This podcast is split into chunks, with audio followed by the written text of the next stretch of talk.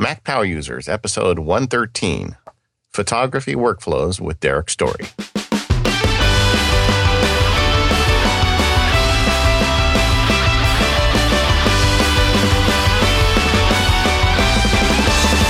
Hello, everyone. This is David Sparks. Along with me is my pal, Katie Floyd. Hi, Katie. Hey, David. And we have Derrick Story with us. Thanks for coming in, Derrick. Oh, it's absolutely my pleasure. Now, for those of you who don't already know Derrick, he's the guy, especially for Aperture. I mean, for years, you've been preaching Aperture and teaching people how to make things happen. In fact, I think one of the first times you and I met, Derrick, was at Macworld 2 or 3 years ago. And we both had got in the night before.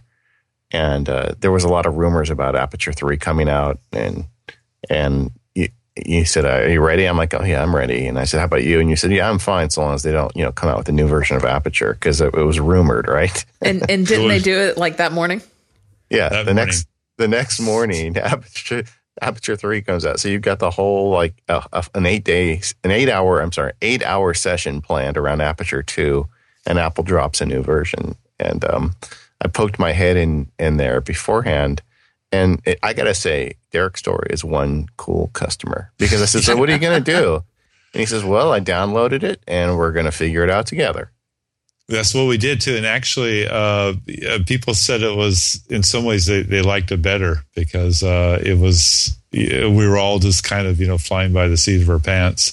And, you know, I know the application well, so a lot of my guesses were, you know, pretty good.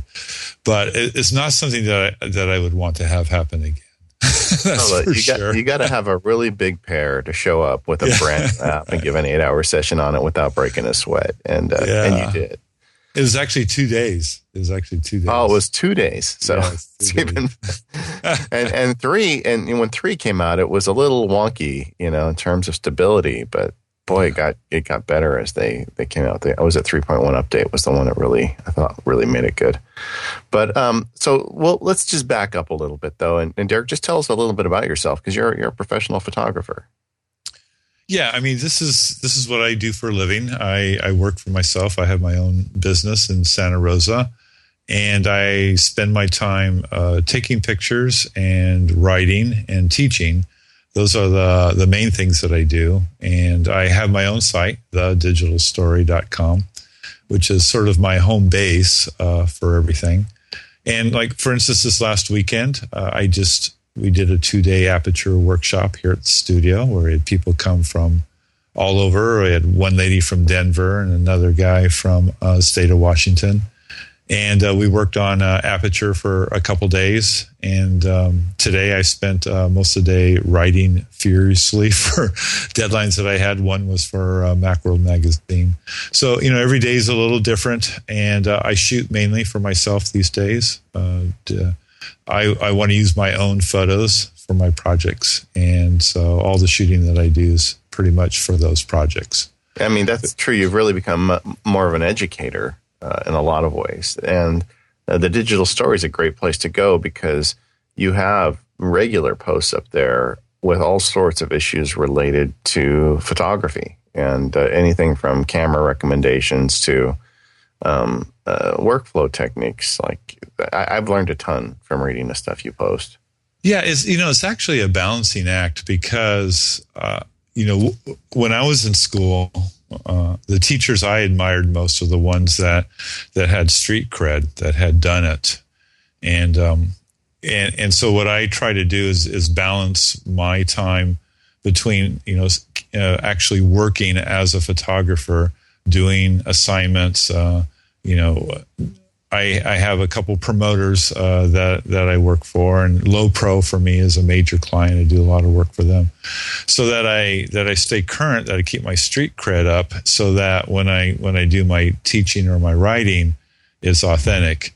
And first of all, I enjoy it, but second of all, I think it keeps me grounded in my teaching. Well, whatever you're doing, it's really helpful to me. And I think a lot of our listeners, too, because the angle you often take is applying Apple technology to this stuff. And I remember, for instance, when the MacBook Air first came out, you were one of the first photographers that I read, who was just singing the praises of the benefits of that computer. Well, I guess I'd say the second generation MacBook Air. Yeah, second generation was the one that got me going for sure. Yeah. The first one was a little underpowered, and it was. The first one was, you know, I wanted it to be what I wanted it to be, but it wasn't quite there yet. So I had to wait. But when the second one came out, I thought they really made a lot of improvements, and I did buy that one right away. Souped it up a little bit. I didn't buy the stock version. I got the one with the faster processor and a bit more RAM. But it was it's a machine I still use all the time, and it was a fantastic machine. But it all fits into this thing, you know, that I call being the nimble photographer, and you know, that's sort of one of the things that I've had going for some time, which is as a photographer and as a technologist, I just don't want to schlep pounds and pounds of gear around. And you know, the direction that technology is going, both in photography and computing, is we don't have to do that anymore. But it requires, you know, change. It requires adaptation. It requires exploring new tools. So I like to sort of lead the charge that way if I can. Well, that brings us to an interesting, I guess, starting point of, give us an idea of what is your typical kit that you use, that you schlep around with you. There are two basic kits that I have. And if I'm doing air travel, if I'm doing an international job or going over to the other coast or something, and I'm doing event reporting, which is the bulk of my work when I'm on the road, my kit has changed a lot, Katie. It really has. So now I can fit everything in one backpack, one Lowepro backpack that carries on. And I carry a 15-inch MacBook Pro Retina display, and I've gone with the 15-inch over the Air, the trade-off being, of course, that display is gorgeous. Now, when they put the Retina display in the Air, then, you know, we'll revisit all this. But for right now, I like the 15-inch MacBook Pro. I also like it having the second graphics processor, the NVIDIA, which is really great for Aperture and Final Cut, really speeds things up. And then I'm using Micro Four Thirds mainly for my camera kit. So I'm using an Olympus OM-D with a variety of lenses. And then I have an iPad with me. And the iPad is an important part of the kit also. You know, you've got to help me out here. What is Olympus OM-D? So it's adorable is what it is. Is this the mirrorless, the new mirrorless cameras? Yes. So the Olympus OM line was very popular SLR back in the day of film, and very distinct styling. And Olympus did a very clever thing. They have been on the forefront of what we call compact system cameras, CSCs, which are mirrorless cameras. Sony makes one, the NEX. Panasonic has the G series, Samsung, and of course Olympus. Those are the Canon now has one, also as this Nikon. But those four were the original players. And basically what they've done is that they've been able to take the cameras and make them smaller and lighter by removing the whole optical system as we know it for viewing the image, replacing the mirror with more, either use the LCD or an electronic viewfinder. And so everything's smaller. The lenses are lighter and smaller. And my favorite of all those cameras is the Olympus OM-D, which is a $1,000 body camera that's very sophisticated and has a whole bunch of wonderful lenses available, made by both Olympus and Panasonic, because Micro Four Thirds is a standard. It's not owned by just one company. And so a lot of people make lenses in that particular mount. Yeah, it just seems like it's a lot of things is heading that way. You know, when we first started moving to digital photography, the SLR cameras, you know, they just were the natural, you know, thing. Everybody's going to get an SLR with a digital sensor in it. And I always wondered at the time, well, why do we need to use this body style and this technology that was tied to film? And it seems like with the mirrorless cameras that are now really making a move, that's I guess we're moving away from that at this point. Well, it's diverging is what it is, because back to Katie's earlier question, if I'm doing a shoot here, let's say at my studio in Santa Rosa, and I'm doing a portrait shoot, I'm going to use my Canon DSLR because I have a nice variety of lenses for it, and the image quality is extremely high. And in that case, the bulk or the weight doesn't make any difference to me because I'm here or I'm throwing things in the trunk of a car. So for me, I want both. I want both my traditional. Sounds funny to say that now, right? My traditional DSLR system, and then I also want my compact camera system too. And then I get to pick, depending on what the job is. Yeah.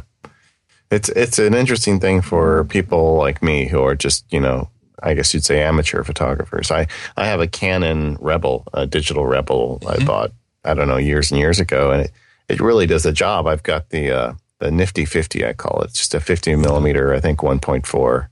And I use it like 80% of the time. Yeah. Yeah, well, that's a great combination. And I think the difference between enthusiast photography and professional photography isn't the quality of the work, because you just have to look on Flickr or anywhere else to see how good enthusiasts are. They're doing amazing work. I think the difference is that when you're doing it for pay, you have to deliver. You have to deliver the job, and so you need more tools because you face all these wacky situations, and it's not just I just sort of feel like going out and getting a fun shot today. You've got to get a good shot of whatever this is the client wants. That's what makes the tools go up. But in terms of image quality and great artwork, a digital Rebel with a 50 millimeter lens can produce amazing results in the hand of someone that has talent. Yeah, I'm barely competent, but it takes nice pictures because yes. Right. It's got a very narrow depth of field, and everybody in the family thinks that I'm a good photographer when in fact I'm just faking it with a really nice lens. Well, don't let them know. Yeah, let them believe it. What about taking it kind of to the other extreme? I mean, I can't tell you the last time, and I used to in high school and in college, I was a journalism major and, shot photography on old film cameras. And I can't tell you the last time I sold my old film SLR years ago that I had a camera in my hand other than the iPhone. And right. I mean, so, and I'm getting some pretty good shots out of the iPhone, and it's kind of the thing of it's the camera that you have with you all of the time. Yes.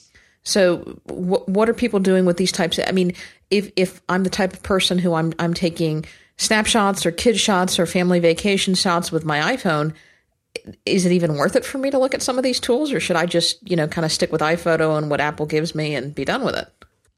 Well, I think it's worth looking at because especially with the iPhone 4S and the iPhone 5, these are excellent cameras in their own right. And of course, you can adjust the interface just by changing apps, right? So, I mean, this is a dream come true in photography, and the pictures are very good.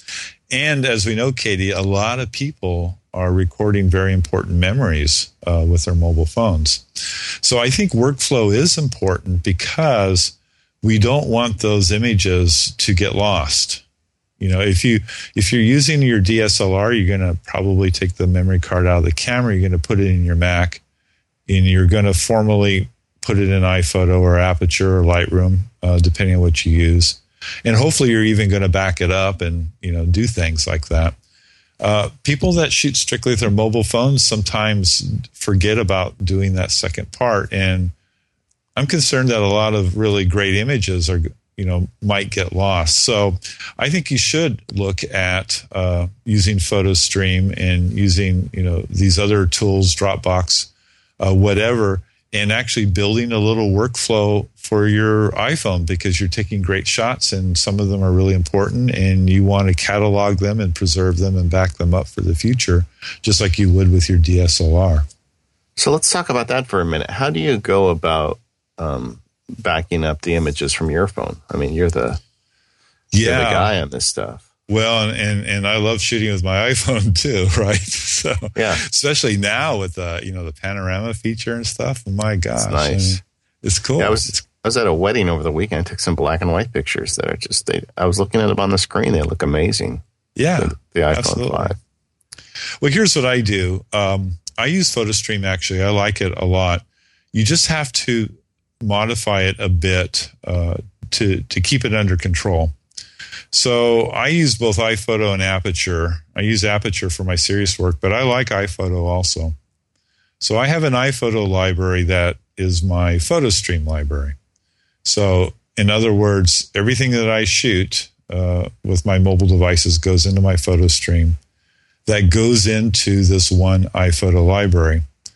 And the way I have that library set up is so that it receives from the photo stream. It copies the images from the photo stream into the iPhoto library. But anything I do in that iPhoto library doesn't get sent back to the photo stream. And, you control that in the preferences for iPhoto. PhotoStream has its own tab in preferences that allows you to control the direction of the images in PhotoStream. So I have it set up one way. So PhotoStream flows into my iPhoto app. It gets copied to my hard drive, via iPhoto. And everything gets cataloged there. And I think that's really important because PhotoStream holds 1,000 photos at a time. Sounds like a lot, but we all know that we're shooting, more shots probably than ever. And once those photos, once number 1001 happens, then if you haven't backed that up, that rolls off the table in PhotoStream. Yeah.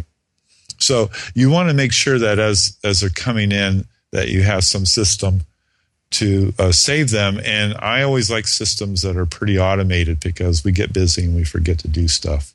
So I set up iPhoto to manage that. And then, of course, the thing now with iPhoto is, you can have multiple libraries. You can even open iPhoto libraries in Aperture and vice versa with the unified library system. So you could just have one library that's just for PhotoStream. And then if you want to have an iPhoto library for your family and for other stuff, that's not a problem. You set that up. You just switch back and forth. But I really like having iPhoto be the container that holds your PhotoStream stuff as it comes in and then actually backs it up, onto your hard drive.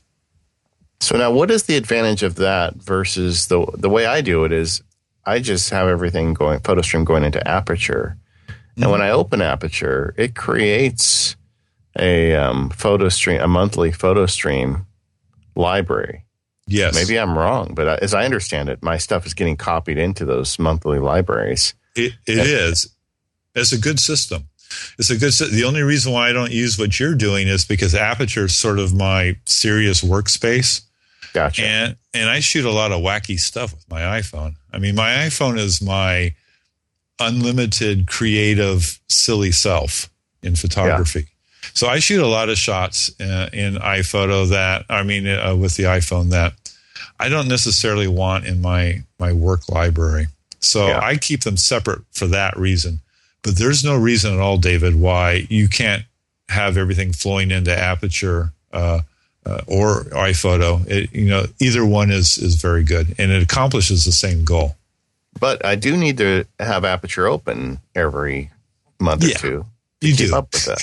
Isn't that for like the last 1,000 photos or so? Yes. Exactly. So if I have when we went on vacation, I shot a lot of pictures. And I made a point of when I got home, obviously I was copying over stuff from my DSLR as well. But, getting Aperture open and letting it work its magic was important. If I had just let the photo sit on the phone for 2 or 3 months, I may have dropped some off the back end before Aperture had seen them there, as I understand it. This stuff is actually a little more complicated than it should be, but or just leave Aperture open. In my case, I just leave iPhoto open, and I think now with Mountain Lion, it feels like stuff is happening even when I'm not thinking about it. Yeah. So but you do. I think you do need to have the gates of your reservoir open so that things can flow in. And then for me, I'm sorry, Katie, let me just really quick. For me, just because I'm not, I don't have like a separate work photo library like Derrick does, Aperture, when I load in the stuff from the SLR, that stuff goes back up to PhotoStream as well. So the stuff I didn't even shoot on an Apple device gets into PhotoStream, which for me is really nice because then, recent pictures where I may not have synced the library over or whatever yet, I do get those things on my iPad and I can share them over that way, which is really nice. Yeah, exactly. Yeah, PhotoStream is gotten a lot better, I think. In the beginning, it was like you couldn't delete images out of it, and you couldn't set up individual, streams, and it was just like it's just like this thing that you can do one thing and that's it. But now I like it a lot more than I did in the beginning, and I wanted to keep going with this because we lost Mobile Me connection in Aperture, which used to allow me to set up galleries and do all sorts of stuff that that iCloud still hasn't got to. So I don't know if that's tied to Aperture 4. I don't know what's going on with all that, but they still have got a long ways to go in all this too.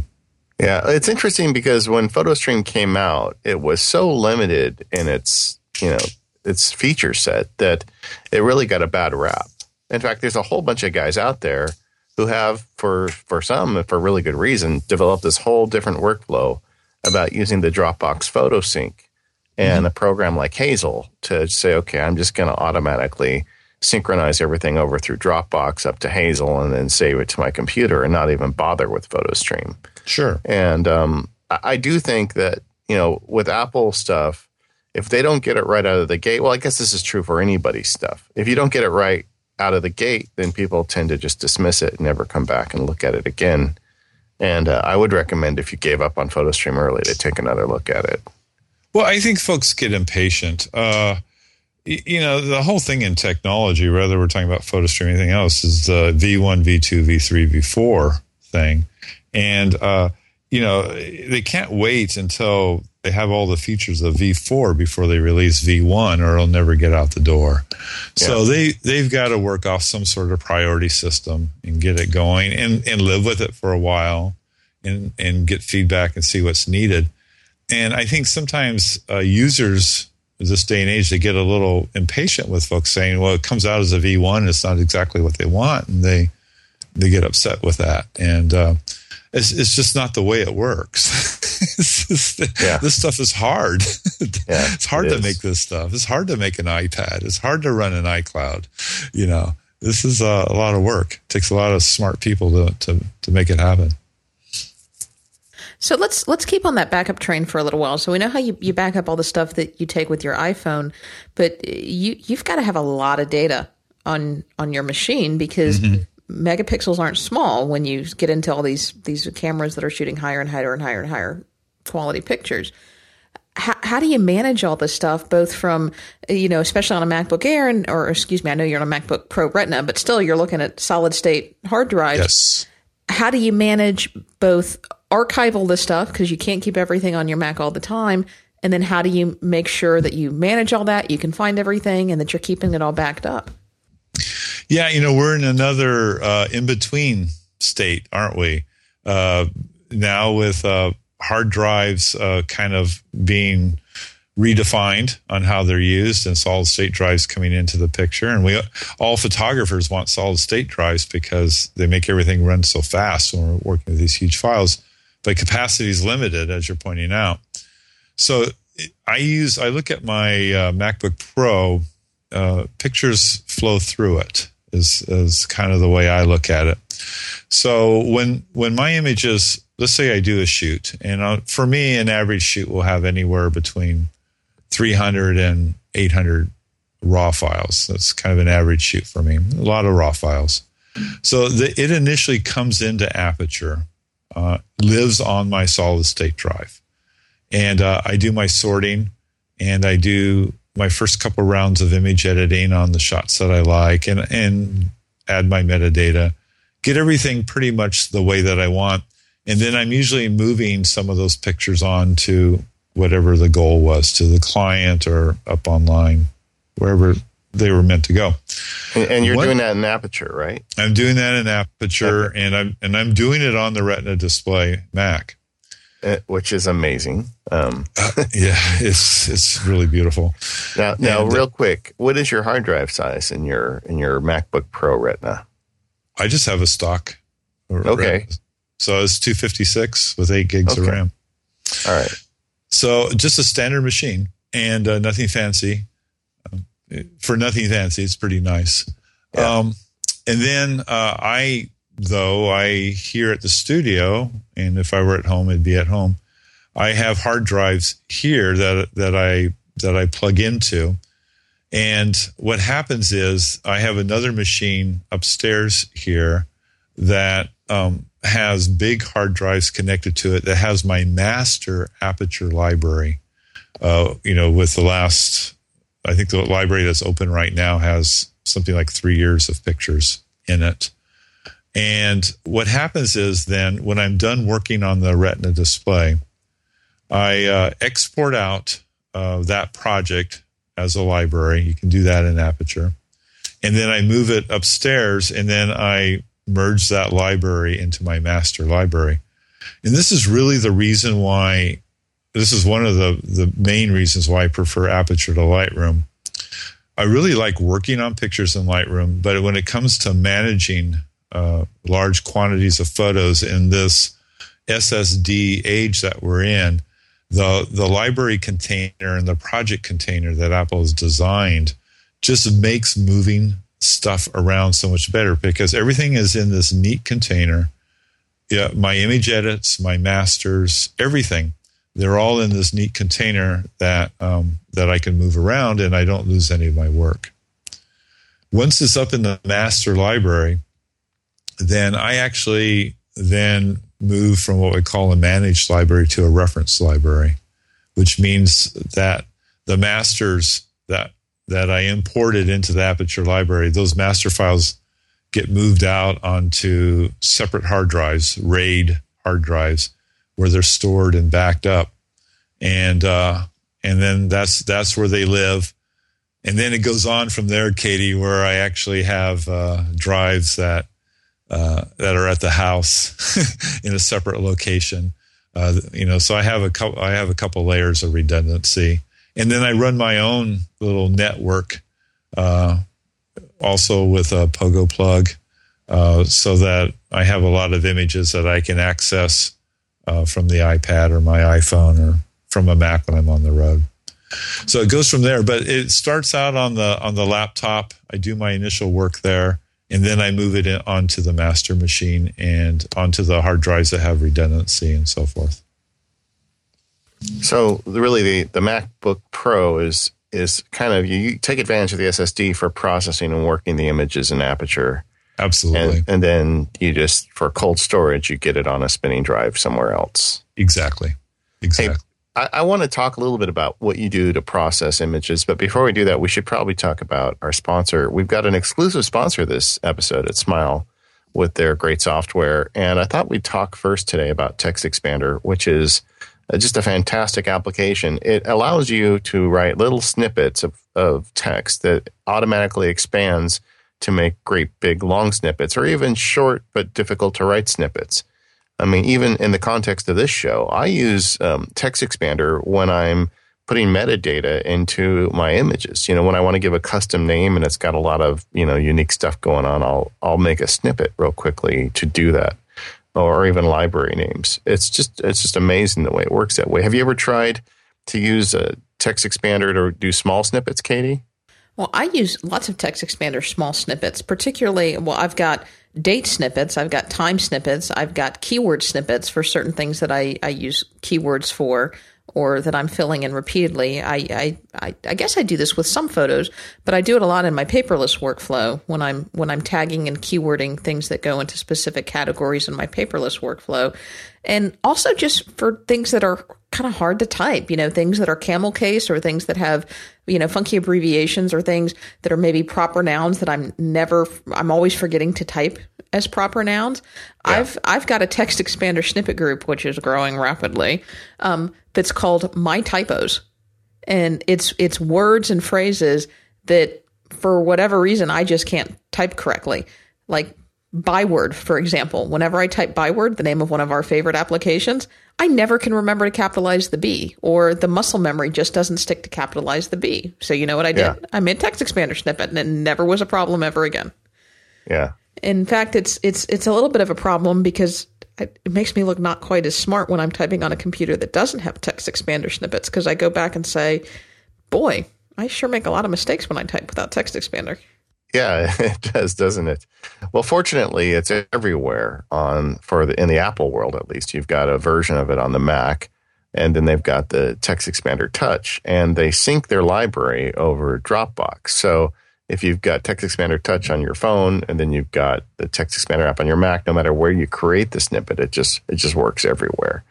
And I've got so many snippets. I'm making them up for just little email things. Like I had a technical question someone was asking me about one of the books I wrote, and it came in like 3 times. I said, why am I typing this over again? So now I've got a whole folder full of snippets that deal with questions related to the publishing end of Max Berkey. And then I've got, whatever you can think of, I've got these folders and folders. One of the nice advantages of Text Expander is it allows you to create folders to organize them in. So I've got them for everything. I've got snippets, I've got symbols.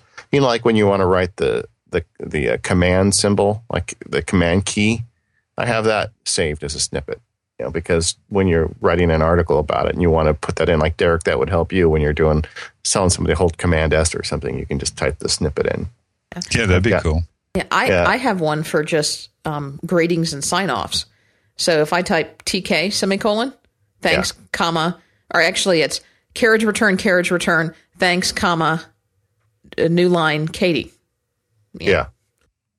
I mean, I think the original use for this was email signatures. Everybody talks about that. But in my day job as a lawyer, I use it all the time. I mean, I've got everything from contract clauses to discovery responses to you name it. I've got a snippet for it. And with the new version 4, the fill-in feature has got way more powerful. I did a little video for them, and you can go see it on the website. I'll put it in the show notes. But either way, when I fill in something, man, it's just there. And use the fill-in forms. That's the big power tip. If you've been using Text Expander for a long time, go now and try to use the fill-in forms, because you're going to find so many uses for that you never thought you'd have before. Anyway, we're both big fans of Text Expander. It's just the leader of the pack. It does iOS. It does the Mac. It does a whole bunch of scripting things that are just amazing. And it's all in a nice, pretty package, and it just works. So please go check it out. Yeah, you can find more information out about Text Expander by going to smilesoftware.com. It's available for purchase for $34.99. I'm sorry, $34.95 rather. Or if you have a previous version, you can get upgrade pricing starting at just $15. So go check it out. And thanks to Smile for their continued support of Mac Power users, and we'll be hearing more about them later. So Derek, now how do you manage the pictures beyond Aperture? I mean, if you get into and do you do it all in Aperture, or do you go out to Photoshop, or what's your trick? Rarely do I go to Photoshop. Every now and then I'll have to. But, a lot of people just don't realize how powerful the brushes are in Aperture and how much localized editing you can do. And then also even when you're doing global editing, let's say you're just moving a vibrance slider, once you really understand what those sliders do, how good they are. So it's very rare that I have to go to Photoshop these days. Almost everything happens in Aperture. It's non-destructive. It keeps the file size small. I'll go to some plugins, probably more than Photoshop. There's a couple Nik plugins that I like a lot. Tell us about those. Well, the one that's my favorite is Silver Effects Pro 2 by Nik Software, and I'm a big fan of black and white photography. That's what I did, for years. I started in photography, by the way, when I was 11 years old, and was working for a newspaper, local newspaper, by the time I was 12. So I spent a lot of time in the darkroom over the years, and I just love black and white photography. And Silver Effects Pro by Nik is a plugin that I use for Aperture that allows me to do things with black and white images, to create black and white images that I could have only dreamed of when I was working in the chemical darkroom. And every now and then in the chemical darkroom, I would hit something that I do on a regular basis with Silver Effects. So I do use that one.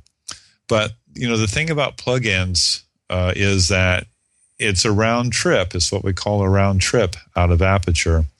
And the minute that you leave the Aperture environment, Aperture has to create either a TIFF or a PSD file that's much bigger, is bigger than your original RAW file or your original JPEG. And then you work on it in the external environment, the plugin or the Photoshop. Then when it comes, then that application sends it back into Aperture and it stacks it next to your original. So it's not something that you want to do all the time. I only like to do it on images that I really want to do something special with, because it really does add a lot more space, uses a lot more space in your library when you start bringing these TIFF files and these Photoshop files back in. But for my special shots, I do like the plugins, and I will use Photoshop sometimes. I'm pretty good in Photoshop. I wrote a book on it, so I know my way around it. Yeah. I'm a big fan of Pixelmator, and just because it's easier for me. But you know, I guess full disclosure, they're also a sponsor of our show. But it's the reverse order. I was a big fan before they became a sponsor. Uh-huh. But right. I like the leaner, you know, applications, and for my level of expertise, it's just fine. But you know, the one takeaway that you had just said that I wanted to point out is the vibrancy slider in Aperture. That is amazing, but you got to be careful. You can't. It's so tempting to just like crank that thing, but just with very subtle adjustments, the pictures look so much better. Yeah, and we can share a photo tip right now. So the difference between the vibrance slider and the saturation slider is pretty profound. Saturation is pretty much an old school design, that slider, and as you move it to the right, it's going to increase basically all the colors in the shot and pretty much equally. So if you move it halfway and then everything gets, let's say, increased 50%, so on and so forth. Well, that includes things like skin tones and stuff like that. So you maybe want to juice up the color of the environment a little bit, but then suddenly your subject that's in the shot has like one of these fake copper tone looks, right? Yeah. Yeah. Vibrancy is much more modern. It's much smarter code. And what it does is that it increases the color of the environmental colors that are less saturated more. It leaves the saturated colors more or less alone. And it protects the skin tones at the same time. So that's really smarter. So if you've got your daughter standing in a field of flowers and you want those flowers to really jump out, if you use vibrancy, it'll increase the color of the environment, especially the colors that weren't quite as saturated, but it will pretty much protect the skin tones of your daughter. And that's pretty incredible stuff. So 9 times out of 10, I'm using vibrancy instead of saturation, because it's just more sophisticated and it does a better job. Yeah, it's like my magic trick when I take pictures, because I'm not that good at it, but the vibrancy is a great trick. Now, do they have that in iPhoto? They do. So. Well, here's what they do. In iPhoto, they have saturation. Yeah.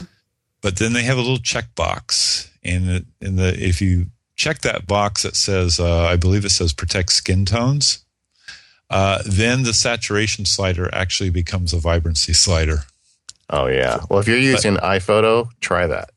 Well, yeah. How do I know if I'm ready to upgrade from iPhoto to Aperture? Who is really, how would you say, okay, you're ready now to make that move? Because Aperture's taken a big drop in price now that's available in the Mac App Store, but... is it that much more complicated? Do I want to add that much more complication? I'm happy with iPhoto. It does what I need. I think if you're happy with iPhoto, I mean, if you're not hitting your head against the ceiling, so to speak, in iPhoto is very good. It's non-destructive. And now anything that you do in iPhoto is there for Aperture if you want to move to Aperture, because the libraries are one and the same. So if you feel okay in iPhoto, then I say stay in iPhoto. Where Aperture, I think, becomes important is when you're starting to feel a little bit of growing pains.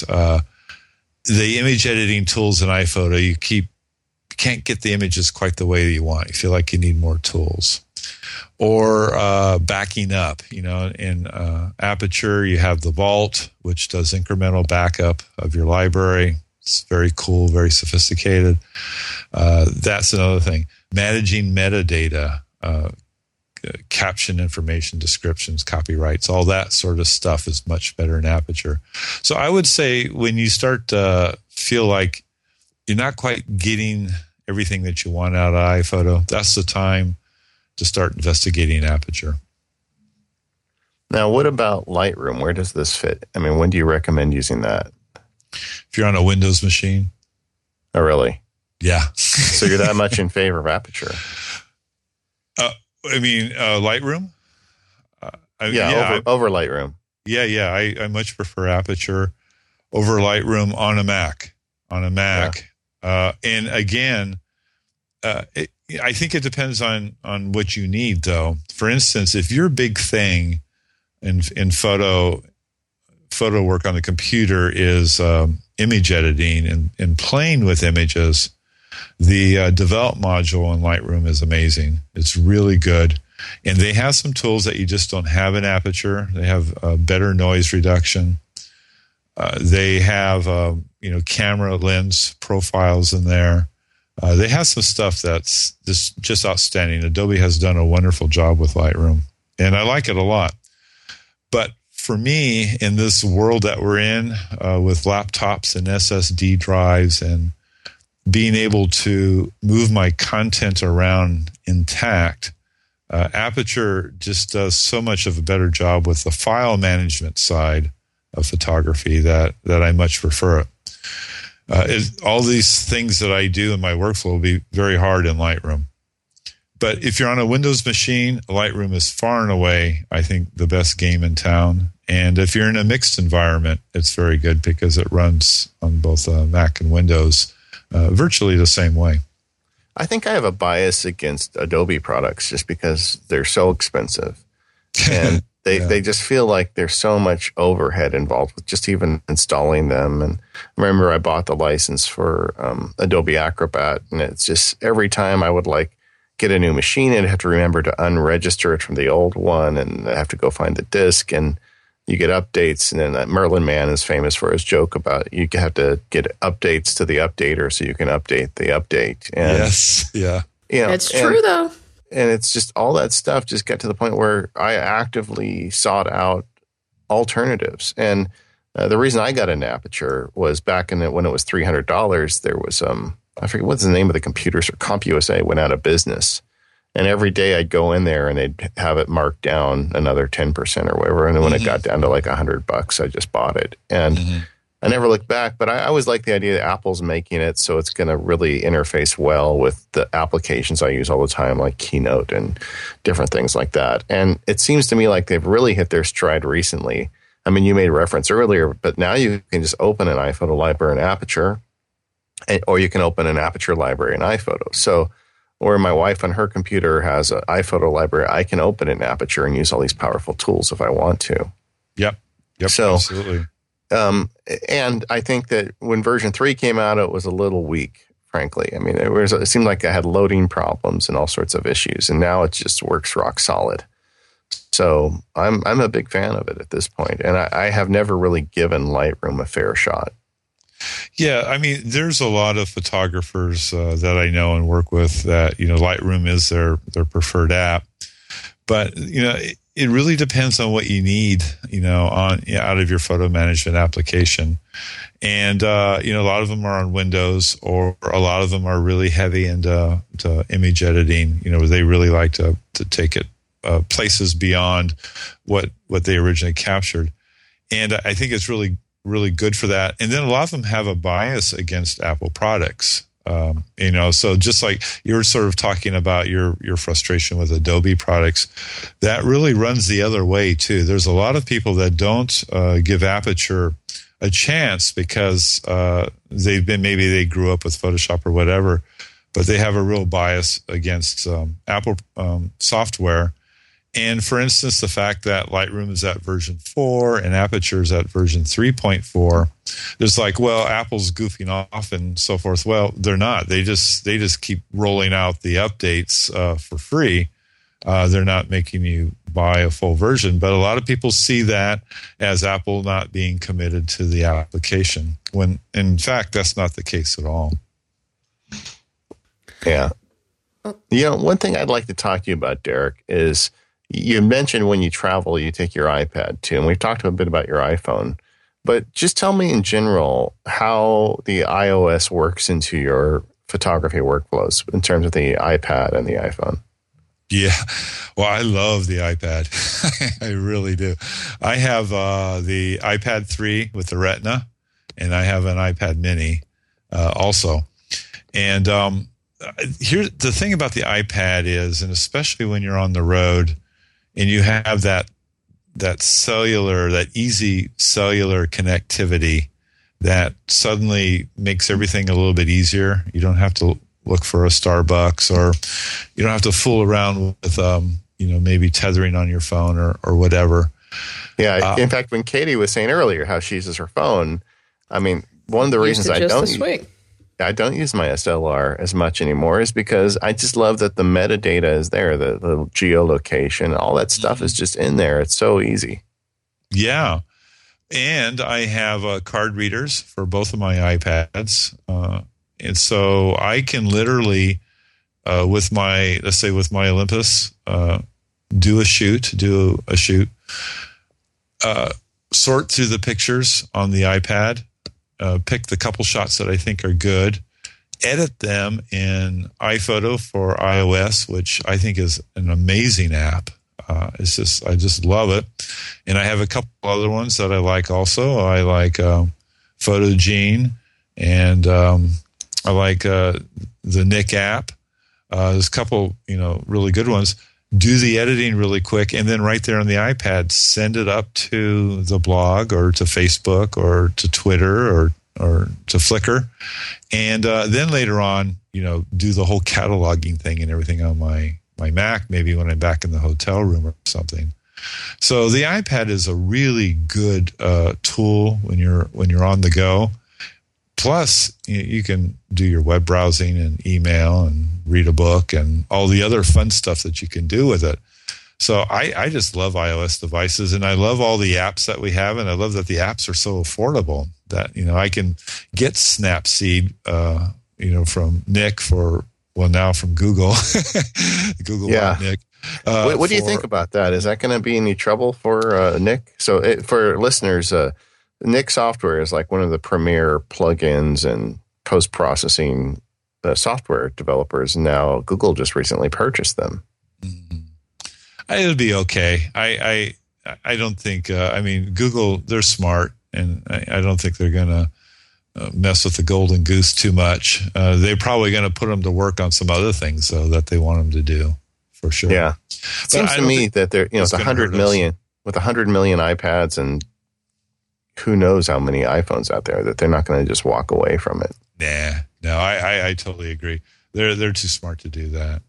So I think it'll be okay, but I like the fact that I can get these really great software apps for my photography on the iPad and spend anywhere from $1.99 to $4.99 for them. It's just wonderful. And I have to say, I've written about this a lot, where I'm a different image editor on the iPad than I am on the computer. I think I'm more creative. I think maybe it's, because I'm putting my fingers directly on the image or whatever. I think I take more risk. I think I experiment more. So I also, I like having that in my workflow. I sometimes create pictures on the iPad that I don't think I would have done on the computer. Yeah. Well, Derrick, I want to hear more about some specific apps that you're using on your iPad and on your iPhone, but we do need to get in one more sponsor here for before we go. And so take a quick break, and let's talk about PDF Pen from Smile. So, David, I was using PDF Pen just this week at work. I was PDF Pen Pro, I should say. I had to create some I found myself creating this document over and over again that I was sending off to people and wanting them to fill out and send back to me so that I could create a new file and import their information and have all of this stuff here. And I realized what I was doing is I was just sending them this plain old PDF, which was great. I mean, they'd fill it out, they'd handwrite on it, they'd fax it back to me or something like that. And faxing? I know, it was horrible. I was horrible. And then I smacked myself on the forehead and I said, why am I doing this? I mean, people don't, I guess, understand how to fill out PDFs, but I can make this so much easier for them. I could take PDF Pen Pro and turn this document that I have into a PDF form. And all they have to do is type in these fields that I designate and just email it right back to me. Even if they don't have the ability, even if they don't have the scan snap on their desk, or they can't scan and send it back to me, or, you know, I actually had one person take a picture of it with their phone and email me the picture from their phone, and it was horrible. Yeah. So you use PDF Pen Pro, and you made a form that you can fill in. I made a form, and it was easy. So they make it really easy. You just drag open the slot. They've got all the various options you can use, like radio buttons, fill in forms. All that stuff is built right in. You get all of this for $100, which is a lot cheaper than competing products that allow you to create forms. And it looks fantastic. When it's done, you can send it off. They don't need to have PDF Pen on the other end. They can use Adobe or whatever PDF else. Software, yeah. And so you fill it in and you send it back. And you need PDF Pen Pro for that. The thing I love about PDF Pen Pro really is, like Text Expander, the way they've adopted all of the Apple, ecosphere. We've got the version now on the iPad. Now we have the version on the iPhone. And I just love the way I can work on something, what I call my hot documents and PDFs, and syncing them through iCloud. I can see them on any one of the devices. So I can have it open on the Mac. I can have it open on the iPad or open on the phone. And everything just happens. I can, go jump between devices because I like to work in different places. Or if I'm sitting in the back of a courtroom, I can open my iPad and just pick up a contract where I left it off. It's like magic.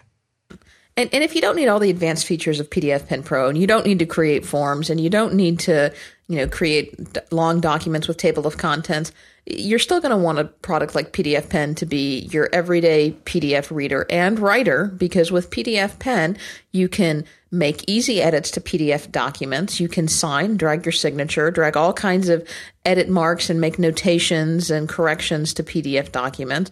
You can OCR your PDF documents. You can redact things out of PDF documents. And this isn't the kind of redact where you just draw a big black box over something that somebody else who has a PDF manipulator can just move the little black box. When you redact something, it's actually gone for good.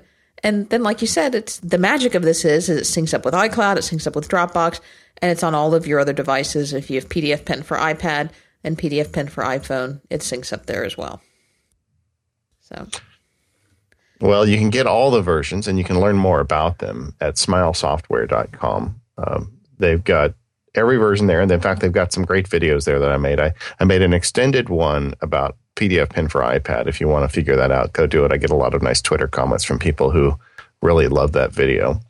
And they've got the various versions you can buy in the App Store. So the PDF Pen Pro, which Katie was talking about earlier, is $99. The standard PDF version, what that is, $49, right? $59.95. I'm sorry, $59. Yeah. And then you've got the versions for the iPhone and the iPad. Yeah, and those are $4.99 and $14.99, respectively. Yeah, it's just a fantastic app made by a developer who loves Apple products and makes products worthy of these Apple devices we all love to use. I strongly recommend going and checking it out. If you work with PDFs, this will make the job easier. So thank you to Smile for their continued support of Mac Power users, and go check out all their great stuff. So, Derrick, what are your go-to apps on your iOS devices for all of your photography? I think iPhone. I mean, iPhoto for iOS is probably my first stop. I like it a lot, and I think it's fantastic. And then probably after that would be Photogene and Snapseed.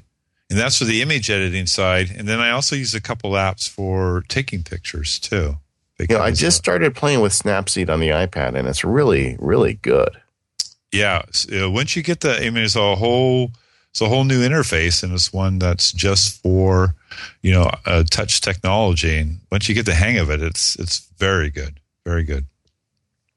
Now, have you ever used any of these? You know, one of the big popular ones were all of these new different applications to take photos with your iOS devices, like the panorama apps or the different kind of camera apps. Did you ever use any of those, or do you just not take that many photos with your iOS device, or do you find that just using the camera app and then these other tools to manipulate them are satisfactory? I have three that I like. I like Pro Camera a lot, all one word. It really brings a lot of functionality to the iOS device that I'm used to in the camera world. And I like, you know, the Camera Awesome. I think that's a pretty cool app. And then Camera Plus. Those are the three that I think are the pick of the litter. And they're all three good. Sometimes it's just a mood choice. And then I'm a huge Instagrammer. I love Instagram, and just kind of caught the bug a couple months ago. And so I've been using Instagram a lot also. Well, I wish we could put your feed up for that. Is there? I don't think there's a way to link that. No, they've got Instagram's got. You've got a website now. It's Instagram.com/your whatever your Instagram username is. Surprise! Derrick Story, all one word. All right, you're in. DerrickStory. Yeah, you know, and I liked Instagram. I had been kind of a fan of it, but I didn't really start using it until September of this year. And because I think part of me knew once I started using it, then I'd get hooked. And I was right. I did. But I really enjoy it. And I actually really enjoy looking at other people's pictures, because people use Instagram differently. And some folks, I just feel like I'm following, you know, their life, and other people they do great artwork. So it really depends on, you know, what their thing is. But I'm enjoying that a lot with my iPhone. When I try to use Instagram, I always find I'm taking pictures of barbecued food. I'm not really sure what that says about me. Well, that's your thing, David. You see, I guess, you know. So I can count on you for a glistening rib shot. You know, I guess. It really is amazing, the stuff you can do with like you said earlier, it's like you change the interface with a different app, and that's just a lot of fun. I've been playing a lot with black and white on my iPhone, and there's an app I love. I'm just opening my iPhone right now so I can look it up. It is called Hueless, Hueless. Oh yeah, I have played with that. It's nice. Fun. It's got the different filters in there. Yeah. But the real popular one at the Sparks house is Photo Booth. You know, where you can create four strips. Oh, those are the kids like that. Yeah, and so does the dad. Exactly. Yeah. Well, you know, it really is nice, Derrick. I feel like you're my simpatico, right? Because you do all this stuff with all the Apple technology, and you make amazing things, and then you share with everybody how you go about doing it. And if you're at home and you're interested in photography, whether it's iPhoto or Aperture or just using your iPhone, I would recommend going over to The Digital Story and just subscribing, because there's a lot of good information being shared there. It's free, too. Wow. Yeah. I remember you and I exchanged emails about a year or two ago when I was struggling to figure out how to share photos to my phone. You know, I wanted to have a library that synced to my phone, but because the way I was using Aperture at the time, I couldn't load the whole Aperture library, and it was really complicated. And you said, well, just make an iPhoto library for syncing to your phone. And it was like the most obvious thing I'd ever heard of, and I couldn't figure out why I didn't think of it myself. Yeah, and there's a lot of... Sometimes simple's the answer. Yeah. Most of the time, I'm hoping it's the answer, right? Yeah. There's just a couple other apps I'll just mention real quick before we sign off here. But If you want to move stuff around, David, between your different devices, between your computer and your iOS devices stuff, a really good app is PhotoSync, PhotoSync. And it's $1.99. Then there's a companion app that's free from the Mac App Store. And if you take a picture with your iPhone and you just want to send it to your iPad or you just want to send it to your computer real quick, you know, you can do all of your regular workflow stuff later. You just want to send a photo or two quickly. This app is fantastic. And so that would be my other tip. Yeah, it's a good one. I'm aware of this app, and everybody that uses it loves it. You know, for me, because I'm really, you know, deep in the Apple system, you know, it just works for me. The PhotoStream stuff works for me, but I think this is a really great solution to move photos between different syncing technologies. Yeah, it's good times. So anyway, so that's I think that pretty much covers. Talk to me in a week, and of course everything will change. No, I'm just kidding. Yeah. But this is an exciting time for us, both in Mac technology and also photography. And the intersection of those two is particularly enticing. Hey, I have one question for you. Maybe this is a loaded question. And it's something that Katie and we get asked about, and we never have an adequate answer to it. What do you do in terms of photo sharing on a shared Mac or in a home with more than one computer? That's really two questions. Yeah, I mean, I think a good way to go is just, you know, where you want to do it on a network or you're using one. I think that's more so when you have the family computer with the photos. You want mom's photos, dad's photos, kids' photos. You don't want everybody to have their own separate photo pot, but you want all the family photos together. Yeah, I mean, I kind of like the iPhoto library as the main hub. And then, you know, mom or dad, if they want to, they can open up that library in Aperture and play around. And there are some little tricks that I've written about where, you know, if you're working on a birthday surprise or something for little Jenny, there's a way you can open up that library in Aperture and hide it so it's not seen in iPhoto and vice versa. But I like iPhoto as sort of the family app. Especially on one computer that everyone's sharing. Yeah, that's the big deal. It seems to me the only solution for this, if you're going to be using the Apple product, is to have one user account that is the main place for photos. Where you run into trouble is when you try to have different user accounts accessing a single library. And I know that they try to make it so it works that way, and they have the sharing features and they have the other stuff. But it seems to me inevitably something can go wrong, and it's your pictures. So you really have zero tolerance for error, right? You can't lose any of your pictures of your family. Yeah. I like the family iMac with iPhoto loaded on it. That would be my preferred way to go. Yeah. I mean, ultimately what I did was just, you know, and it's really a challenge because there isn't a good answer for this. The family iMac makes a lot of sense. Like in my house, we have like one iMac we share. And with iCloud, it's really great because everybody can have their own user account and it shares their documents. When the kids are working in Pages on that computer, that goes straight over to the iPad later. And everything works pretty flawlessly in that regard. But then as soon as they start managing iTunes or iPhoto, it gets complicated because then they've got to log out of that account and go into the family account. And you know, as big of a nerd as I am, they necessarily aren't. And sometimes things, you know, get discombobulated. Is that a word? I don't know. Yeah, that's a word. Hey, guess what, guys? I just got the 8% battery left on my MacBook Air here, which is what I'm talking to you on.